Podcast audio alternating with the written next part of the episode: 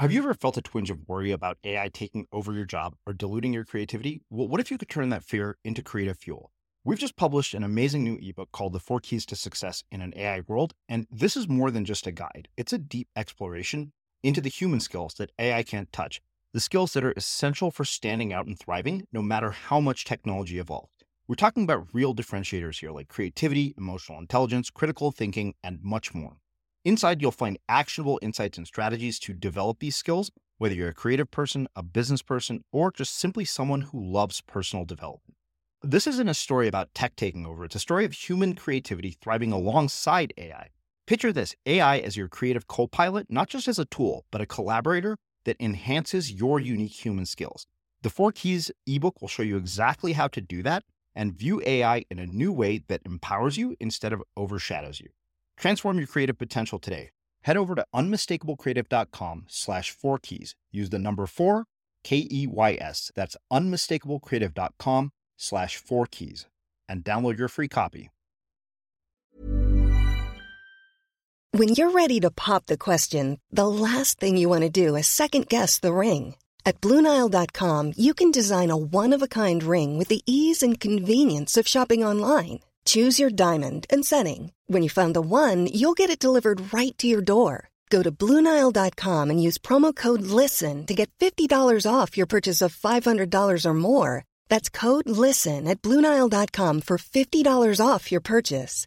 Bluenile.com code LISTEN. Many of us have those stubborn pounds that seem impossible to lose, no matter how good we eat or how hard we work out. My solution is PlushCare PlushCare is a leading telehealth provider with doctors who are there for you day and night to partner with you in your weight loss journey. They can prescribe FDA-approved weight loss medications like Wegovy and Zepbound for those who qualify.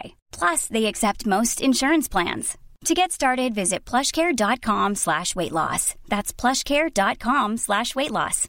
This is Paige, the co-host of Giggly Squad, and I want to tell you about a company that I've been loving, Olive and June. Olive and June gives you everything that you need for a salon quality manicure in one box. And if you break it down, it really comes out to $2 a manicure, which is absolutely insane. It's also so easy to get salon worthy nails at home with Olive and June. The difference between how your nails used to look when you did them yourself and now with the Mani system is a complete game changer. The best thing about Olive and June too is it's a quick dry. Dries in about one minute, lasts for five days, and full coverage in up to one to two coats. Visit oliveandjune.com slash perfect Mani 20 for 20% off your first system. That's oliveandjune.com slash perfect Mani 20 for 20% off your first system system. Hey there, it's Michele Norris. I'm host of a podcast called Your Mama's Kitchen. When I travel, I'm usually looking for a way to find a taste of home when I'm not at home. And one of the things I love to do when I am at home is entertain. And Airbnb allows me to do that. When I was in California recently, I rented a house that had a great kitchen. And when we were sitting around the table, we we're all thinking, we're in someone else's house. Someone could be in all of our homes as well. If you have a home, but you're not always at home, you have an Airbnb. Your home might be worth more than you think. Find out how much at airbnb.com/slash host.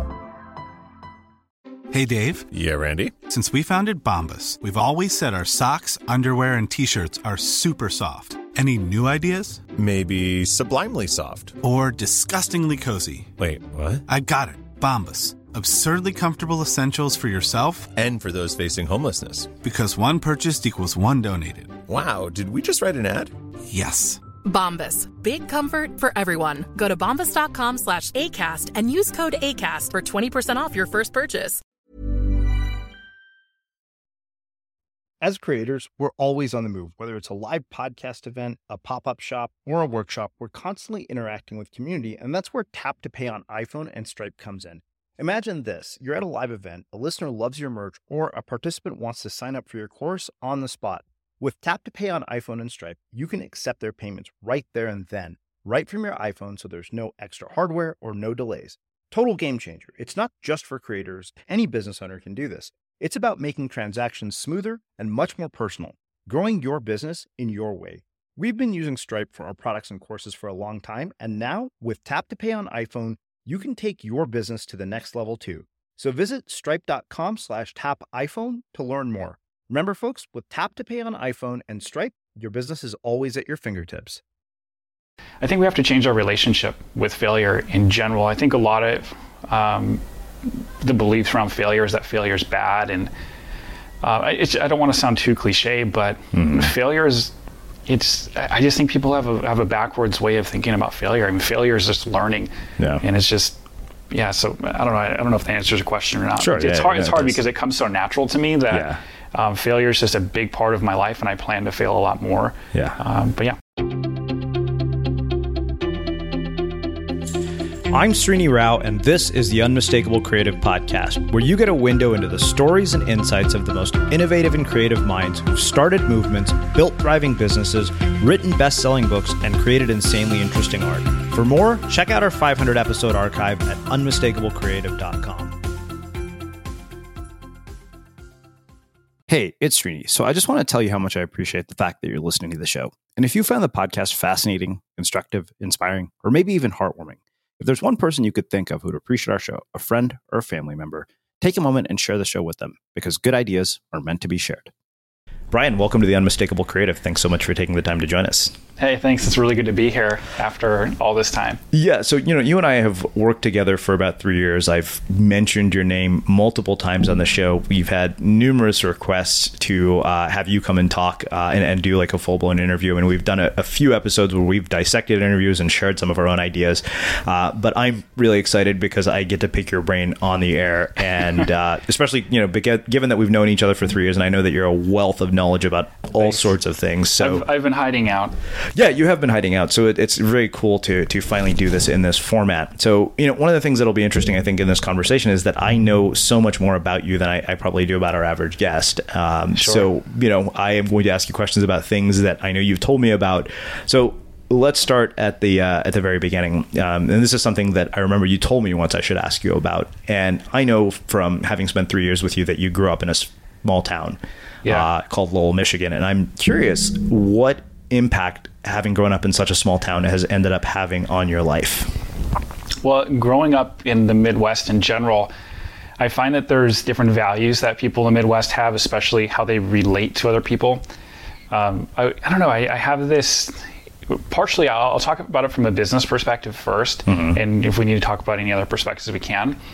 Uh, but one of the things, the positives that I learned is that you, your reputation is everything. And growing up in a small town and especially having parents who are small town business owners, you learn that you really need to do the right thing all the time. Mm-hmm. Because if your neighbors don't like you or you do wrong by a neighbor, your entire business could be up in smoke. Mm-hmm. And there, and plus, just there's a very strong cultural value that, regardless if money's on the table, you're just you need to do the right thing. And you know, having a small community, there's the egotistical reputation, but there's the fact you have to live with these people for maybe the rest of your life. Mm-hmm. So that's impacted me um, most of my business relationships are pretty good and, and I really freak out when people are when I feel like they're getting wronged mm-hmm. and some of it has to do with my small town upbringing um, and, and, the values that come with that but one of the problems that's came up for me is I tend to believe what people say because in the small town community um, you can make deals on a handshake and mm-hmm. people were kind of held accountable by the environment of just being in that bubble and I've learned even since moving to California that not everybody means what they say. Mm-hmm. And sometimes, well, actually, a lot in business, people tend to make promises in best case scenarios. Yeah. And I've had to figure that out. That a lot of times the promises that people are making or talking about possibilities, they're hypothetical best case scenarios. And mm-hmm. the, the odds of a best case scenario happening is like getting all green lights from here to New York. Sure. Yeah. Definitely something that's going to happen. You know, one of the things that's really interesting is is that you have this sort of small town, you know, uh, perspective on, on, you know, navigating the world of business, but you've also went and worked in big corporations like Sony PlayStation. So I'm curious mm-hmm. how you took that small town dynamic uh, and overlaid it into a place like PlayStation. Because, I mean, that's a very different environment than Lowell, Michigan. So, like, what sure. you know, how, how do you take what you've learned from Lowell and translate it, and what and, and in what ways did you have to adapt? Okay, all right. So I'll start with the funny stuff first. The the first thing I had to learn is that if somebody gives an excuse, for example, for being late, Mm-hmm. you don't try and help them with their excuse. You just you're supposed to go, oh, okay, that makes sense.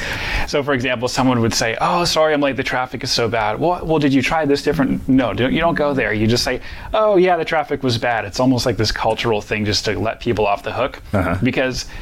In, in Michigan, if somebody has a problem, you, you try to solve it with them, or if somebody has an excuse, you try to remedy it. So I had to learn that if somebody gives excuses, and, and it sounds so judgmental, but especially in big bureaucratic companies, Uh-huh. you're not. It's it's un PC to ask them any further questions about their excuse than than just let them slide.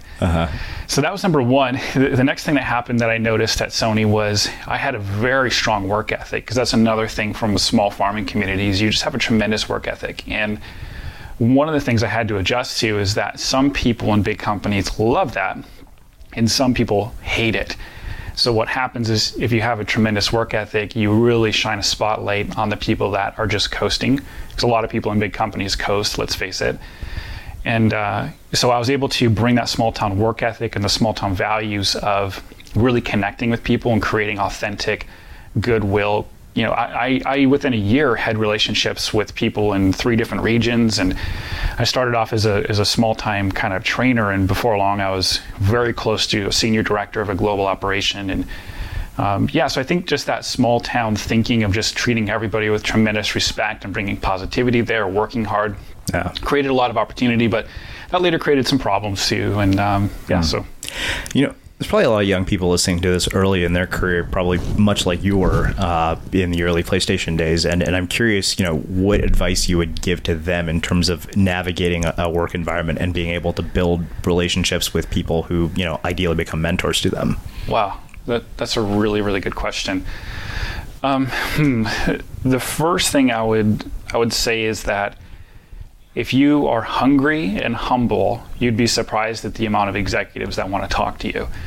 And there's so many executives that want people to just execute. They want to be able to coach people and see results. And a lot of people think there's this big wide gap between who they are now and who they need to be before they can start taking on big projects or talking to big time executives or mm-hmm. who's going to step on whose toes. And, and for me, I always just decided that, you know, I wanted to build, for example, I was concerned about job security because as going through, you know, going through the recession earlier in my career, um, I've always been wanting to build security. And I looked at building connections in the company as building a safety net because in a big company, if you have enough people that love you from all around the world, executives, HR professionals, that's going to you know be good for you. So one of the things that I would suggest is just build a build a net of, of relationships just everywhere you go, and then you know have courage. It- for me, I'd I'm willing to to go all in, and if I burn a bridge, then I'll leave the company. Yeah. And uh, I just think having that type of courage is really, really important. And a lot of people just play it safe and are scared. And man, you're on a path to nowhere, especially in a big company. In order to make it up fast in a big company, you have to make big moves and take risks. And sometimes you're going to step on people's toes. And you have to figure out um, who's the winning team in the company and who's the losing team. There's always in a big company. There's always people on both parties. Yeah. And align yourself with the winning team and and uh, just go for it. You know, it's funny to, to hear you talk about winning and losing teams. I, I think back to a sales job that I had, and I remember one of my friends said, he's like, the guys you go to lunch with, he's like, that's a losing team. He's like, because all they do is complain. And, uh, you know, and I realized that that group of guys all eventually left the company, but it, it was interesting that that, you know, sort of became like, like I recognize it now when I hear you say that. I didn't at the time. Hmm. Yeah, I think a lot of people get in a mode that they just really are holding on too tightly to. You know, I talked about a bubble earlier, and a lot of times in companies, man, it's a it's a total it's a it might as well be another small town. Or like think about high school, and a lot of the people that listen are out of high school, and when you're in a company, it feels like high school all over again. And when you're in high school, you feel like the reality that you're in in those moments are just how it's going to be for life. Mm-hmm. And that's one of the big problems that people run into is they start hating their job or hating their boss or taking on assignments that don't resonate or settling. And it's way better just to not settle and tell you know tell people what you want. The the right people will respect you for it. And and if you aren't allowed to be yourself, you, you just get out. Mm-hmm. Yeah, yeah, no doubt. Well, speaking of high school, I think you know one of the other things I'm going to do is I'm going to ask you every question you've told me to ask our guests. so, uh, on that note, what social group were you a part of in high school, and uh, how did that influence your life? Sure. I, I was in the, the skater group uh-huh. in high school, and that influenced my life in just a tremendous amount of ways. Um, first of all, the skater group is fairly rebellious, and I think that's one of the first entrepreneurial type of um, influences on my life. Is as a skater, you look at the world just very differently. So uh-huh. ev- everything out there in outside, if it's concrete, it's a potential you know skate spot, and you're always just looking for opportunity everywhere. Yeah. Um, the next thing is just I, I learned how to um, be just a little bit rebellious and be comfortable with being quote unquote rejected. Even though skateboarding has become a lot more cool, it was still one of those things where you're choosing to be somewhat of an outsider and kind of enjoy it. Um, so, so that was one of the things that, that we had going for us.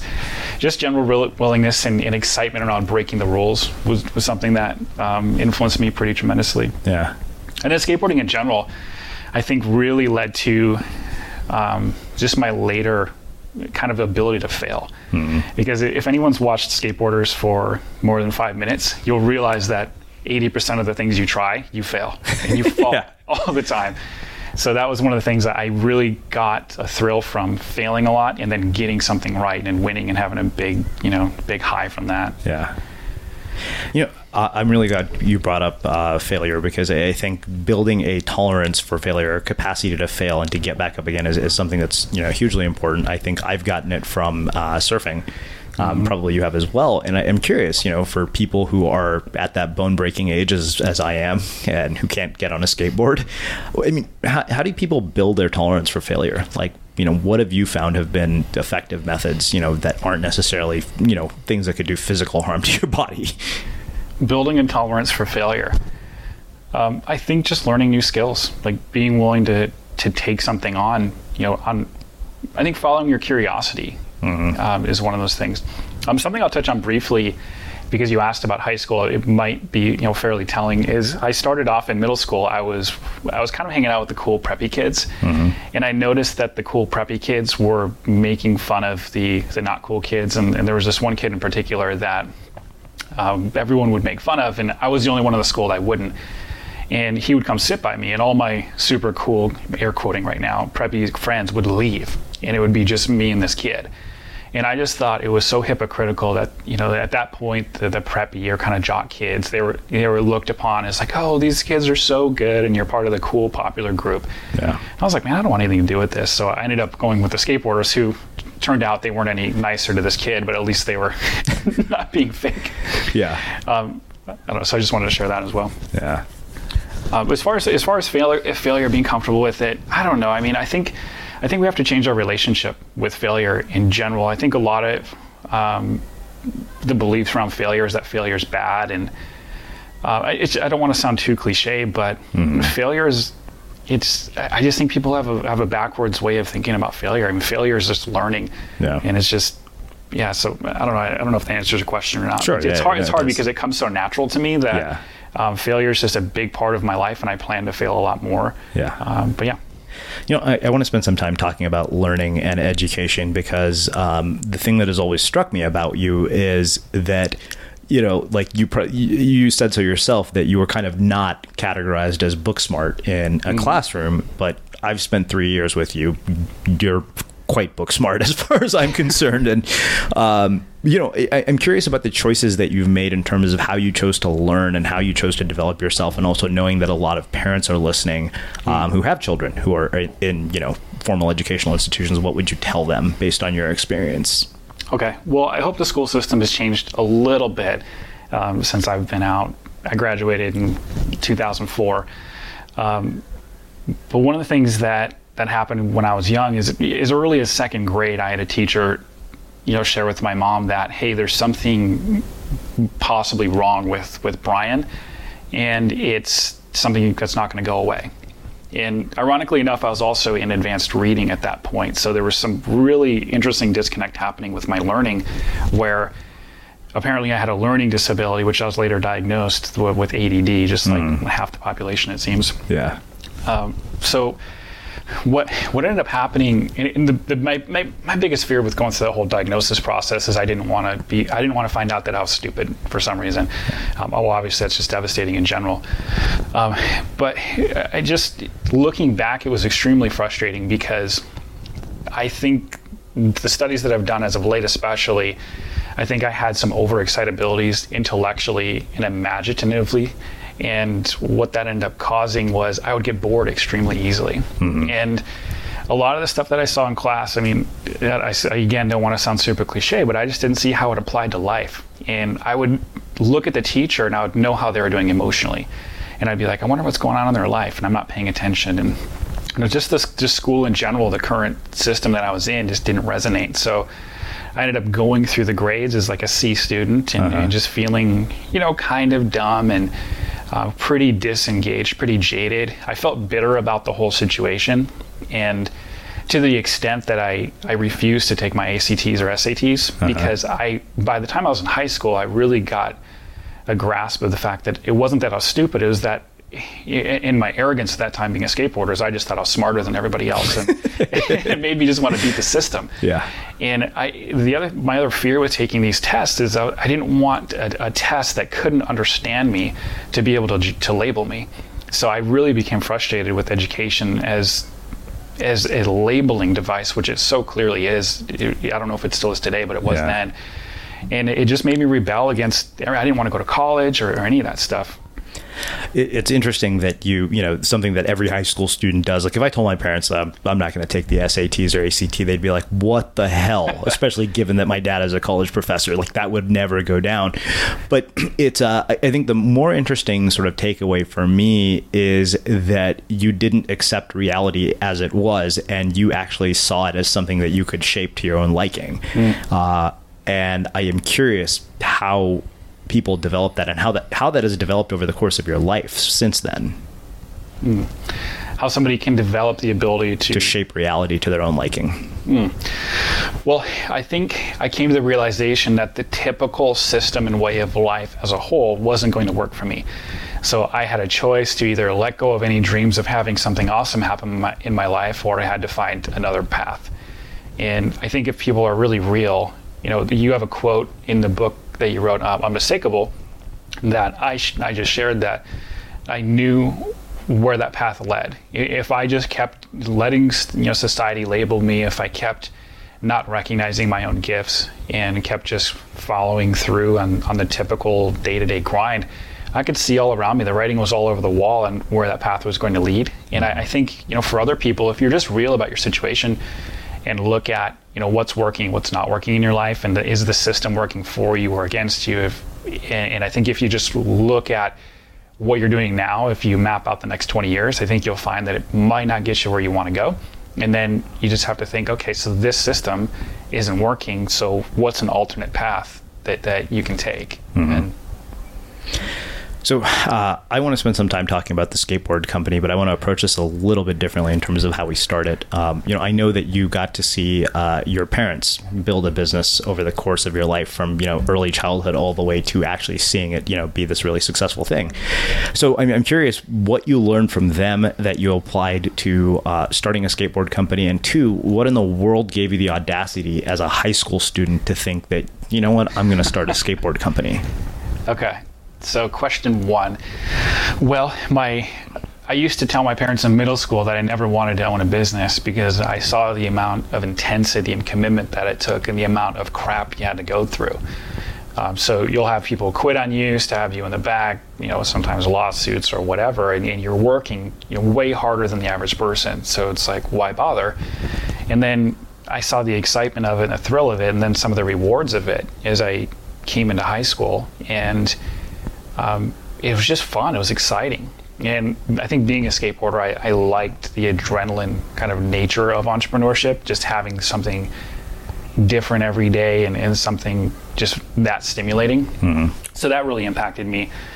And as far as the audacity to start my own business in high school, um, it came down from, I think it stems just from that whole wanting to beat the system attitude. And I thought, hmm, I could get a really, you know, crappy job or I could start my own business and probably make more money, which I did. Mm-hmm.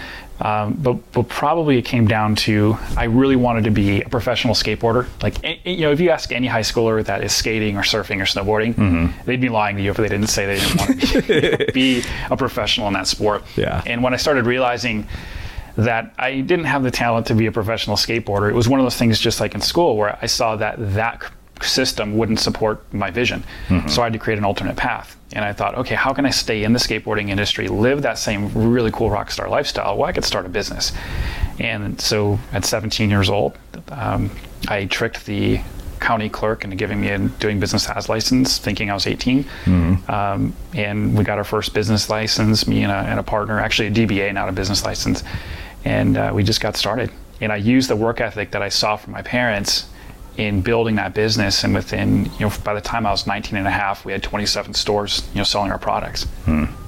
you know i, I want to touch briefly on money stories and i want to come back to this later on but i'm curious uh, you know how having that sort of, of level of financial success when you're in high school where you have more money than you could possibly use i'd imagine uh, at an age where that is not normal. Like how did that impact your money story and, and, and you know what impact did that end up having later on well, I've never had so much money I couldn't use it.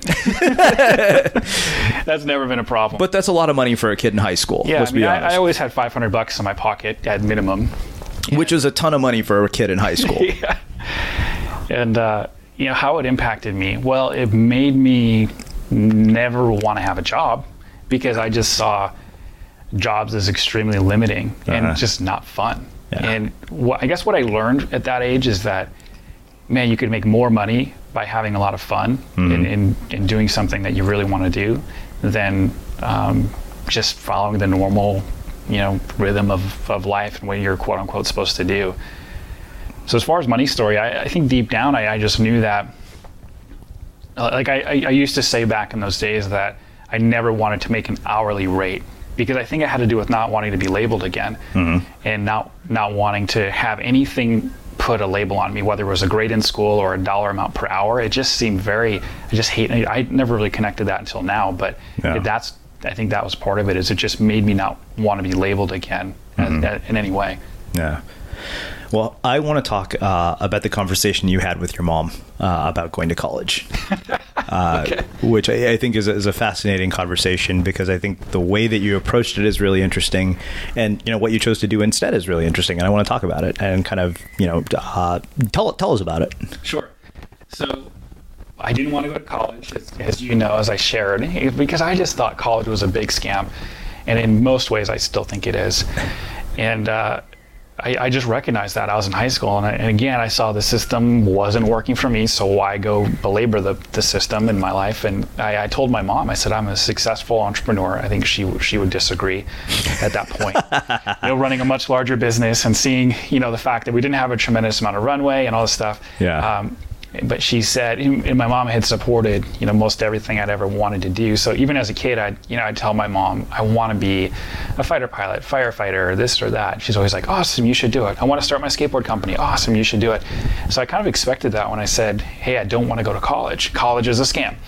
And my mom said, if you don't go to college, you're cut off. Mm. you're, you're, you're, you have to move out and all this other stuff. And I thought, okay, well, if I'm gonna, I was very disappointed because I just thought I didn't want to be labeled. Now I have to go back into a system that's going to label me and by a degree or grade point average or whatever. So I, I, decided that I was going to go to flight school. And I had been exposed to flying and aviation because I wasn't a great student, and I had the opportunity in high school to be a part of a, like half in school and like half out of school and like some sort of other program type of type of a thing. It's called uh, KCTC and I got a chance to work on airplanes. And I remember just looking one morning, I was, I was watching the sunrise. I even got up early for this, which was cool. Hmm. Um, watching the sunrise, and I saw a plane landing with the sun sunrise in the background, and just something hit me, and I thought, man, I want to fly airplanes.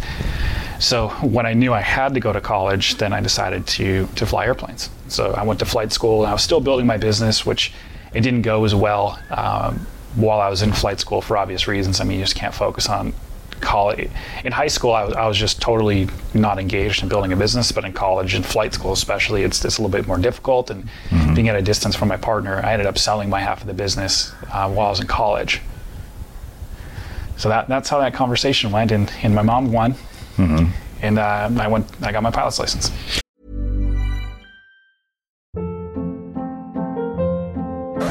hold up What was that? Boring. No flavor. That was as bad as those leftovers you ate all week. Keke Palmer here, and it's time to say hello to something fresh and guilt-free. Hello Fresh. Jazz up dinner with pecan-crusted chicken or garlic butter shrimp scampi. Now that's music to my mouth. Hello Fresh. Let's get this dinner party started. Discover all the delicious possibilities at hellofresh.com.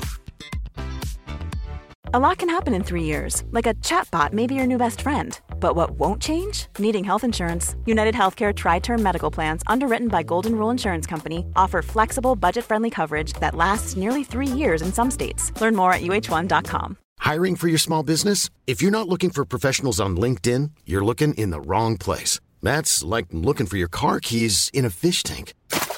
LinkedIn helps you hire professionals you can't find anywhere else, even those who aren't actively searching for a new job but might be open to the perfect role. In a given month, over 70% of LinkedIn users don't even visit other leading job sites. So start looking in the right place. With LinkedIn, you can hire professionals like a professional. Post your free job on linkedin.com slash people today.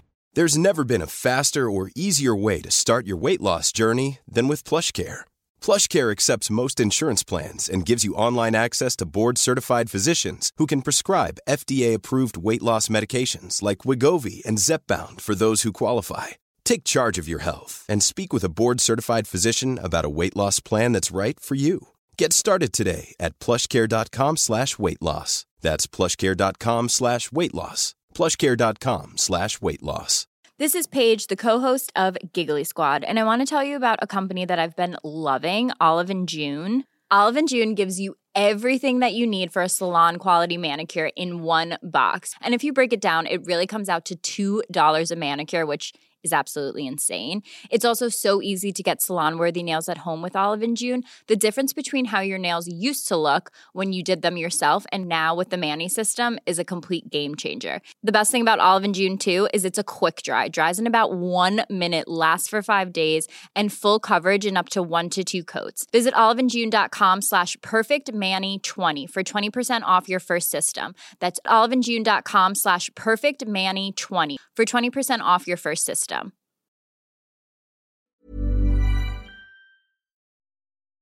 As creators, we're always on the move. Whether it's a live podcast event, a pop up shop, or a workshop, we're constantly interacting with community, and that's where Tap to Pay on iPhone and Stripe comes in. Imagine this you're at a live event, a listener loves your merch, or a participant wants to sign up for your course on the spot. With Tap to Pay on iPhone and Stripe, you can accept their payments right there and then, right from your iPhone, so there's no extra hardware or no delays. Total game changer. It's not just for creators, any business owner can do this. It's about making transactions smoother and much more personal, growing your business in your way. We've been using Stripe for our products and courses for a long time, and now with Tap to Pay on iPhone, you can take your business to the next level too. So visit stripe.com slash tap iPhone to learn more. Remember, folks, with Tap to Pay on iPhone and Stripe, your business is always at your fingertips. So, I mean, you ultimately decided not to become a pilot. I'm curious what lessons from the world of aviation um, you have applied to how you run businesses, how you do all the things you do now.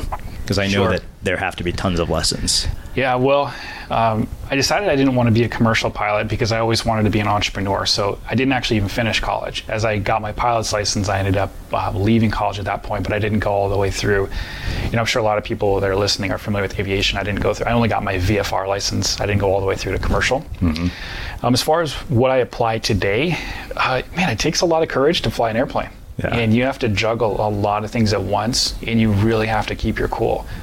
So one of the things I learned, and I've, I've always been generally good at keeping my cool, but you learn very quickly that in an airplane, especially when you're learning and mm-hmm. flying by yourself for the first time, you you just have to keep it together. You have to learn how to take a deep breath, and there's a lot of moving parts. And as long as you stay relaxed, it's going to work out. And you, and you learn that it, when you when you fly. Um, you just have to. There's no other choice. And even if things are going wrong, like I, I had a point in my flight training where I did panic a bit, and that was extremely horrifying.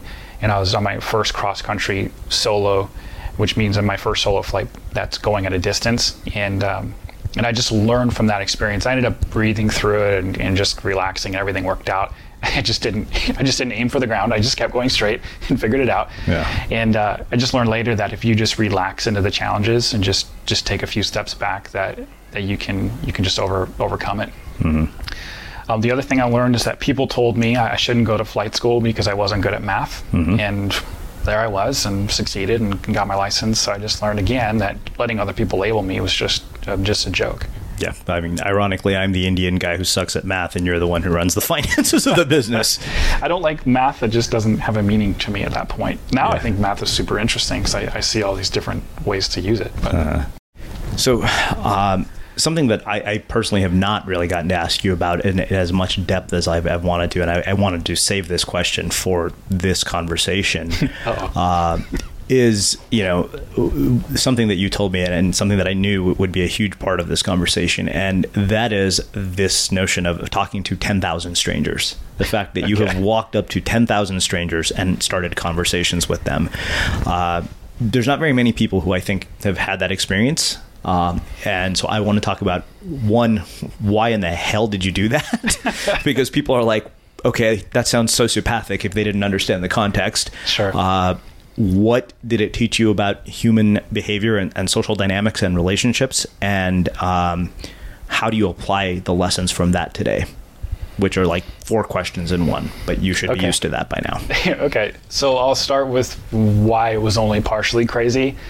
And that's when I was in flight school, I sold my skateboarding business and I joined a network marketing company, which that's just all sorts of things we could talk about with that. And I was with a company called Amway.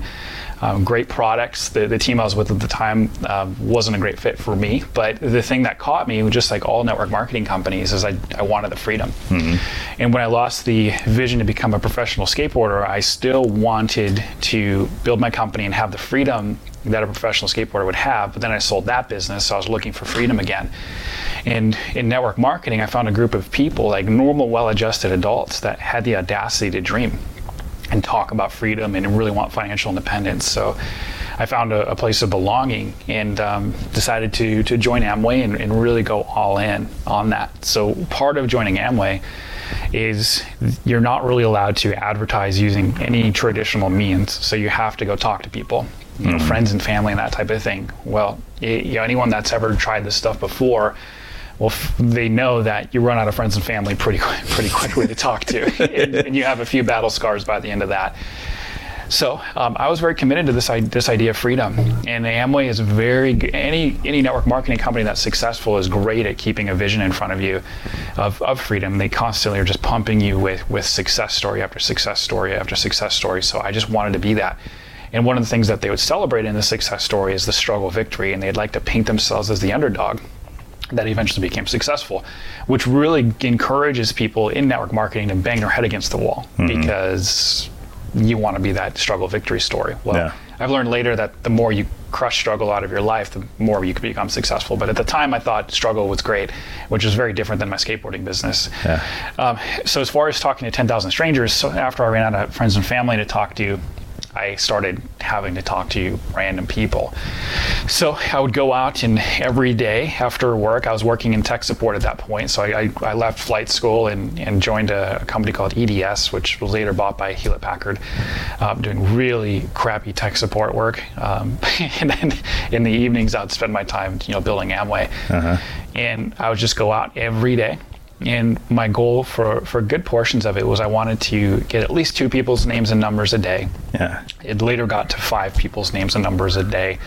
And I knew for every four people I talked to, I'd get one name and number, uh-huh. typically. So I'd go after, I'd go talk to, you know, eight to 10 people every day, just uh-huh. strike up a cold conversation, gas station or a mall. And then I would get two of their names and numbers and then try to you know show them the presentation for Amway. And uh, yeah, so I spent a lot, a lot of, a lot of time talking to strangers, and I don't know, I, I, I learned a lot from it. Um, some of the biggest lessons are, gosh, I, I got to see people from how they fir- first impression to how they behaved, whether people were good for their word or not good for their word. I mean, obviously, I take some responsibility for that, being you know the the communicator. Sure. Um, but I, I could I could very quickly pick up, even just by looking at somebody move, Uh-huh. just walk, just walking. I could see how open-minded they were. I could see if they were happy, if they were unhappy, if they were. Often I could predict what people did for a living. Uh-huh. So there was, there was, you know, I remember just even just one exchange stick stands out to me where I, I walked up to a guy and I forgot my opening line. I said, "Hey, are you from around here or something?" And the way he answered, I said, "Oh, um, you're a Cooley Law student, right?" And he said, "Yeah." I said, he, how'd you know that? I was like, I just knew. I could tell. and, and I just got to the point that I could I could read people within seconds of seeing them, and I just got really good at that. Um, and the the being able to read people now pays off in a lot of ways. It, it can also be fairly distracting because you just tend to, you know, I guess see the world through almost. Um, it's almost an over. Uh, you have more data than you want. Right. Um, but but yeah, I, I learned a little. I mean, mostly I learned about myself because it takes quite a bit to just go up to random strangers all the time. Yeah. And get people's names and numbers. Yeah, yeah. I mean, it was it, this was so interesting to me because I remember the handful of times you know I've been at a bar with you being single. You're like, I could probably tell you which girl in this bar will actually give you her phone number. I'm like, that's useful. I'm like, I don't give a shit about Amway. I want to know about that. Um, what I'm curious about, tell me about some of the more uncomfortable conversations that you had to have, the ones where people didn't want to be talking to you, um, and, and how do you navigate situations like that? What did you learn from those? Well, there were times where I wanted to hit people because, you know, at the time I really felt like my intentions were pure, Uh-huh. and which which gave me the the ability to do that. If I felt like it was unethical, um, then I, I, probably wouldn't have been able to go out with the the intensity and consistency that I did. So part of it was, um, I, I learned to like the the rejection to a degree. Uh-huh. Um, I learned to like the adversity. Um, but another thing is it started teaching me about about numbers, where I knew that if I could get enough people to tell me no. So uh, one of the ways I got through it mentally, and this might work for salespeople or any business owner out there, who knows, is I, I, I would look at the numbers and I'd say, okay, I just need five people five people to tell me no today. Yeah. And sometimes by the time you got five people to tell you no, seven people would have told you yes. So you're just trying to get somebody to tell you no at that point, and it ends up being fun. Mm-hmm. Um, the other thing I learned is that you have to play offense. Um, if I went out there, I used to think about the shield versus the sword, and the shield is where you're like ducking for cover, and you have to be aggressive and play offense if you're if you're going to you know maintain anything like that, and and really build a strong sense of your own identity. So Yeah. when you get you know five people, I guess there's a lot of people out there probably haven't had five people tell them no in a in a week or maybe their life, but yeah, five a day. So Uh-huh. I just had to develop my own. Um, just my own sense of I see something that they don't, and I had to be and maintain my own vision, which I kind of always have had that, but um, you just, you just you know you learn to navigate loneliness too, because if you're out there by yourself, and you know, there's a lot of a lot of people do treat you very disrespectfully, and Yeah. um, you know rightfully so. You know in some in, in some regard, if I'm just like stopping them at a mall, I mean that's pretty annoying. Um, but I just I just had to learn how to you know develop that mental toughness and probably some of the mental toughness from skateboarding you know came in, came into play there. Yeah. Um, does that answer your question? Yeah, I mean, I, I think the the thing that's interesting to me is is you know you brought up like this numbers idea, uh, and I, I was thinking about that in the context of my own writing process. Right, a thousand words a day. You know, I'm like, Mhm. okay, if I write a thousand words a day, at least two sentences is bound to be semi, you know, coherent and usable. Uh, you know, and and it, it's a, it seems to me like a very similar process that could be applied to just about any other area of your life. If you think about it in terms of okay, I'm just aiming for a number, which is a very much process orientation instead of outcome orientation. Mm-hmm. Yeah, I mean, what you'll end up learning if you want to build any skill or craft or business is that you have to you have to really get into the numbers and, and less about the the daily emotion. Mm, yeah, interesting. Um, so one, okay, here- so this is another thing. Were there moments uh, in you know talking to all of these people where you really just you wanted to quit and you wanted to give up, and and what did you do in those moments? How did you navigate those moments um, and manage your own emotions through them? Wow. Um, there were so many days I wanted to give up and quit. Um, part of it had to do with uh, stubbornness because I just wanted to prove to everybody that thought it was stupid that that it wasn't. Um, but I mean, there was a lot of lonely nights, a lot of lonely nights because I was part of competitions even at that time that I I would go head to head with people and say, hey, wh- whoever doesn't get their two contacts loses for, for months at a time. Um, actually, 30 days at a time, but I'd, I'd often go back to back. so some some nights it was hard enough and cold Michigan nights that I wouldn't get my second contact, and I'm going to reveal how crazy I am here until like two or four in the morning. So I'd have to find like places that were open. People are much less receptive at 2 a.m. on a cold winter night than uh, than 6 p.m. Yeah. Um, so as far as managing the wanting to quit, um, gosh, I think again it had to do with with knowing where the path of quitting led me, and um, I just thought if I quit, I don't know what else to do, and I'm s- certainly not going to sit here in this this cubicle job all you know the rest of my life. And Yeah. Uh, the, one of the one of the downsides to network marketing, and especially that organization, is they tend to. well, I think the military does this too, from what I've heard, is they program you to think that it's either that or you're you're you're nobody, and they'd kind of even though I'd already built a successful company. They they reprogrammed my brain to a degree, and, and I, I, I, let me say this: is I allowed them to. It's not their fault; it's mine. Um, that I just thought if it's not if it's not this, you know, there's nothing else. I wasn't experienced enough to know that there's a million ways to have financial freedom and enjoy your life, or even just make good money. The, the whole I learned later that financial freedom is kind of a joke. Um, it- it's like it's not that it's not possible. It's, it's that shouldn't be the goal. Um, so uh, part of it was if it's not this, then what? Um, so that was part of it, and Yeah. actually, it what it wasn't until later, and I had this never quit mentality, but it wasn't until later I read a book by Seth Godin that mm-hmm. allowed me to be comfortable with quitting, and that was called The Dip. Mm-hmm. And everyone in, in, in Amway at the time would suggest that quitters were losers and all this stuff, and, and Seth Godin started sharing in this book that oftentimes the most successful business owners in the world quit often. They quit fast and they move on to stuff that works.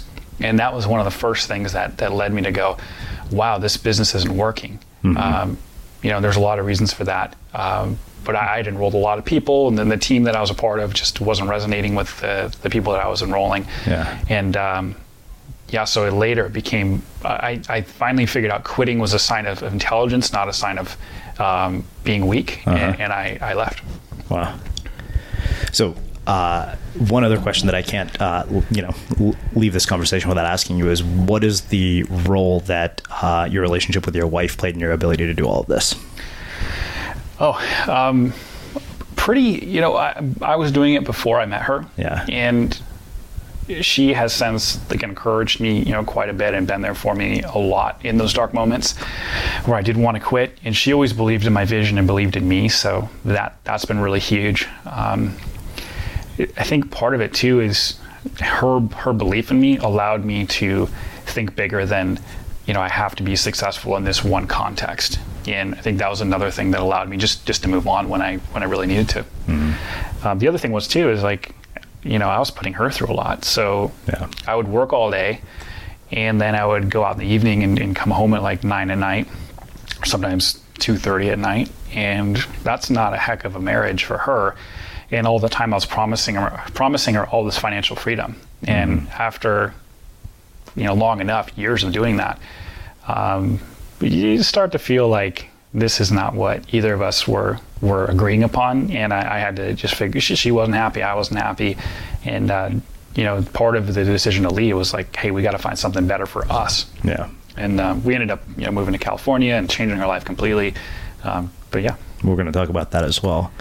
Um, you know, one other part that I want to talk about uh, as we wrap up this sort of first segment of our, our conversation is I know religion played a big role uh, in your life for quite some time, and, and I'm curious kind of how that evolved over time. And also, um, you know, one of the things that you and I were talking about is, you know, part of leaving uh, the situation that you're in is, is basically loss aversion, right? That, Yeah. That occurs. So let's talk about both Yeah. of those things.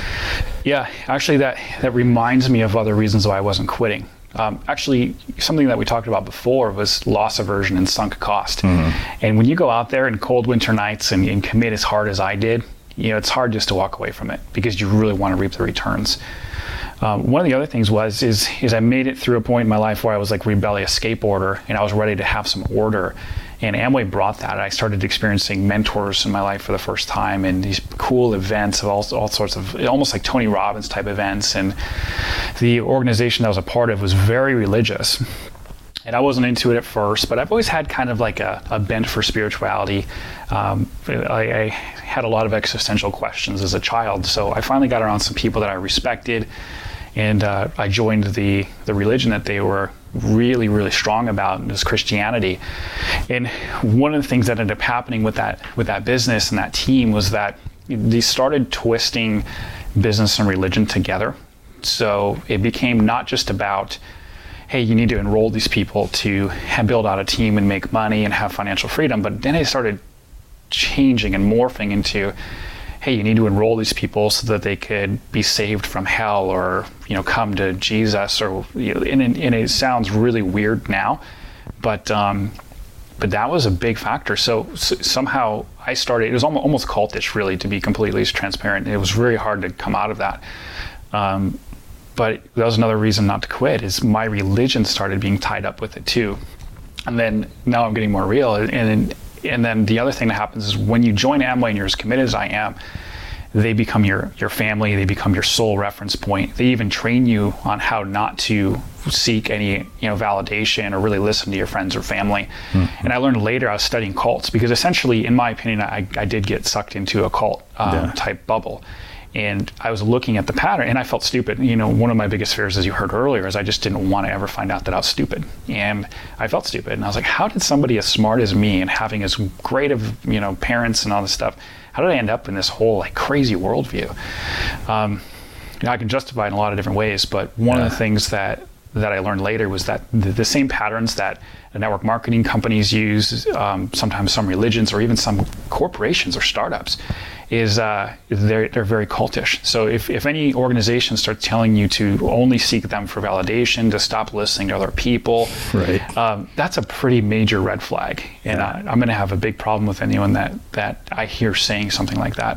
Sure. Um, so that was a big part of it too, of, of not wanting to not wanting to quit. Is my you know when you're when you really get in touch with with spirituality, especially a, a, a religion like Christianity, where it's such high stakes, uh-huh. where e- either people are going to be in heaven or they're going to be in hell. I mean, does it get more high stakes than that? If for all of eternity, yeah. So that's you get this hero complex too. Yeah. You're trying to save the world and all this stuff. So all that made it extremely hard to to, to leave. Hmm. And I had to have a lot of really difficult conversations with myself and, and in order to just unravel all of that, just become real with what actually happened. And it ended up being I wanted to get in for financial independence, but the more you get sucked in, the more you start um, changing the reason you got in, and now now you're doing it for reasons that you never even signed up for, and no one ever admitted that they were really wanting to get you to be a part of. Mm-hmm. Um, so yeah, I, I, have a lot of um, a lot of mixed feelings about you know that that point in my life, that season. It was seven years. No, it was a long long window. Um, and, I, and I, what was interesting is I still ha- I was still holding down successful jobs otherwise. Like I was moving up in kind of the, the IT world, and um, you know, so yeah. You know, one of the things that um, I know you and I have, have, talked about is that these sort of intense periods of our lives, periods of grief or periods of turmoil, they tend to leave imprints and imprints that, you know, you have triggers from years later, mm-hmm. uh, you know, to the point where these things are still on your mind. And uh, I'm curious, you know, like how, and this is probably a big question, but how did you, how did you finally let go of all of that stuff? I mean, because that's a lot to deal with. yeah, well, I ended up, I had somebody that helped me. So, strangely enough, um, my wife and I got to a point where we were so frustrated with the leadership because we started seeing how this religious stuff was was impacting the people that we were bringing in. So we would bring somebody into the organization, and next thing you know, they're talking about how if you vote Democrat, you're going to hell. Like just crazy stuff, and we're uh-huh. like okay, this is really messed up, and now we're we're never going to be successful with these because I never bought into any of that type of BS. Yeah. Um, so we started being really real with ourselves and going, man, we, we were looking all the way up through your organization of the team that we're a part of, and we saw no one that was capable of helping us. So we really get to our dreams, our goals, and. Um, so we had to start looking around, and there was a guy um, that I had respected for a long time in that business. His name's uh, is Dean Kosegi, and uh, the night before we met him, and we were praying, again, very religious at the time, and we are praying that, you know, if we are supposed to be in the business still, would, that God would give us a sign and let us know. So the next day, I ended up seeing that this guy was coming into town, and he said, "Hey, if anyone wants to grab coffee," and, and to put it in perspective, this guy would speak in front of 30,000 people all over the world, very famous, very hard to reach. And uh, I sent him a message on Facebook and said, Hey, my wife and I would love to meet you. And he said, Well, you can be my guest tonight. And, and that was just insane because I wanted to meet this guy just enough to shake his hand one day. Mm-hmm. And he came into our life and we talked about everything that we are going through and all the weird stuff and he he had been around this business enough to know that there were there was organizations like ours that were just being very um, and, and, by the way Amway is completely against all this stuff I should say that Amway as a company is against that they have rules against the type of teachings and things that were happening but that team was breaking them mm-hmm. um, though Amway was turning a blind eye they were aware of it yeah. um, so he ended up explaining to us how weird all that stuff was and how he had to break out of it himself. And he was extremely successful, multimillionaire in the business. And he just looked at us and he was like, Gosh, you guys are, we, we stayed up with him until like three in the morning in this hotel suite in Grand Rapids, Michigan. Mm-hmm. He said, if you guys are serious about the dreams that you want, I mean, it's clear. He's like, I'm looking at your wife, Brian, and you guys, you need to make a change. And he said, if you're serious, you need to move out to California and just get away from all this. You need to change your environment. You need to start meeting more people. You need to start meeting successful people that are not a part of this thing. And you need to start like detoxing from all this. And so he was, you know, we had, we prayed very hard. And then the next day that happened. And then um, we ended up um, leaving the organization, which was very painful because as I mentioned that I was with it for seven years and, and they become almost like family and uh, I ended up when I told one of our my mentors at the time that we were going to explore working with this guy Dean. Um, he he texted me and said, "Nice knowing you," and wow. and that was it. And uh, you know, and then he went on to tell my other good friends in the business that we had been deceived by Satan and all this other stuff. So just super weird. Um, embarrassed even talking about it now, but um, but yeah, so it was fairly traumatic um, to to have happen. And, and, it just it took it took time. It took years. Thankfully i had somebody with me that had gone through something like that. You know dean helped me through it. Um, and just had to learn how to how to let it all go. And you know when he texted me that i went into shock and i was like shaking and stuff. Like it was so weird. Just the the the, the, the emotional bullet that that was. Yeah. Um, but yeah i ended up you know, I just it just takes time, man. And, and I think changing environments is huge. Like if I was still living in the same house, spending time with the same people, um, doing the same activities, you know, being in all the same environments, I probably would still be fairly scarred and maybe like far less of a, you know, of a person now. But I just changing all of my environments was, uh-huh. was huge. So I was able to rebuild an identity very quickly by by moving across the country. All right. Well, we will uh, pick up how to rebuild an identity uh, in the next half of our conversation. Thank you for listening to this episode of the Unmistakable Creative Podcast. While you were listening, were there any moments you found fascinating, inspiring, instructive, maybe even heartwarming? Can you think of anyone, a friend or a family member who would appreciate this moment? If so, take a second and share today's episode with that one person because good ideas and messages are meant to be shared. Hi. This is Craig Robinson from Ways to Win, and support for this podcast comes from Invesco QQQ, the official ETF of the NCAA. The future isn't scary. Not realizing its potential, however, could be. Just like on the recruiting trail, I've seen potential come in many forms as a coach. Learn more at Invesco.com slash QQQ. Let's rethink possibility. Invesco Distributors, Inc. Hey, it's Paige DeSorbo from Giggly Squad. High quality fashion without the price tag. Say hello to Quince. I'm snagging high-end essentials like cozy cashmere sweaters, sleek leather jackets, fine jewelry, and so much more. With Quince being 50 to 80% less than similar brands. And they partner with factories that prioritize safe, ethical, and responsible manufacturing. I love that. Luxury quality within reach. Go to quince.com slash style to get free shipping and 365 day returns on your next order. Quince.com slash style. Ever catch yourself eating the same flavorless dinner three days in a row?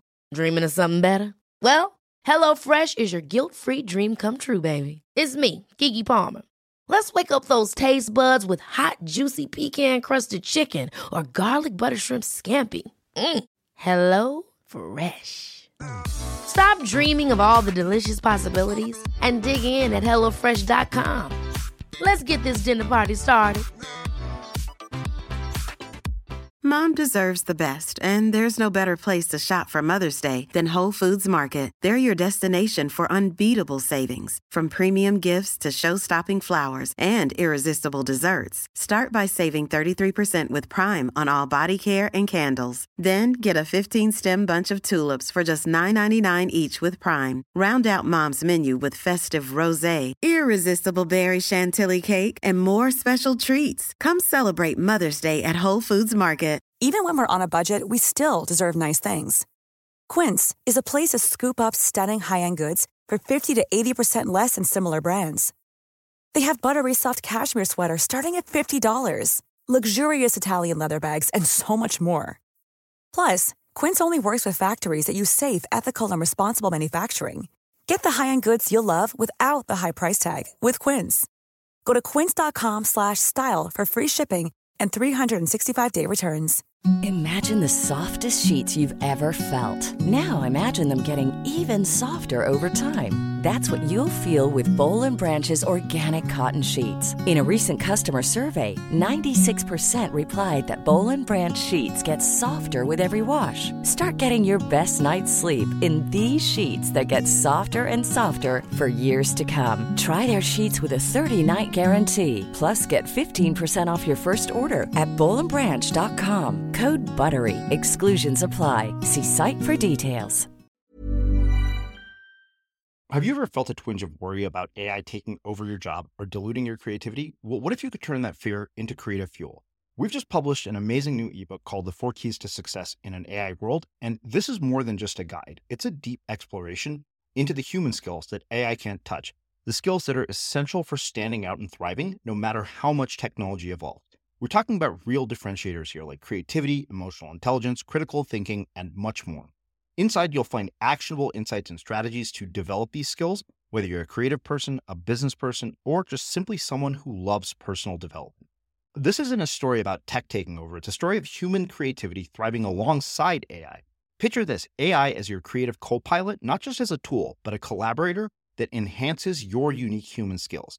The Four Keys ebook will show you exactly how to do that and view AI in a new way that empowers you instead of overshadows you. Transform your creative potential today. Head over to unmistakablecreative.com slash four keys. Use the number four, K E Y S. That's unmistakablecreative.com slash four keys and download your free copy.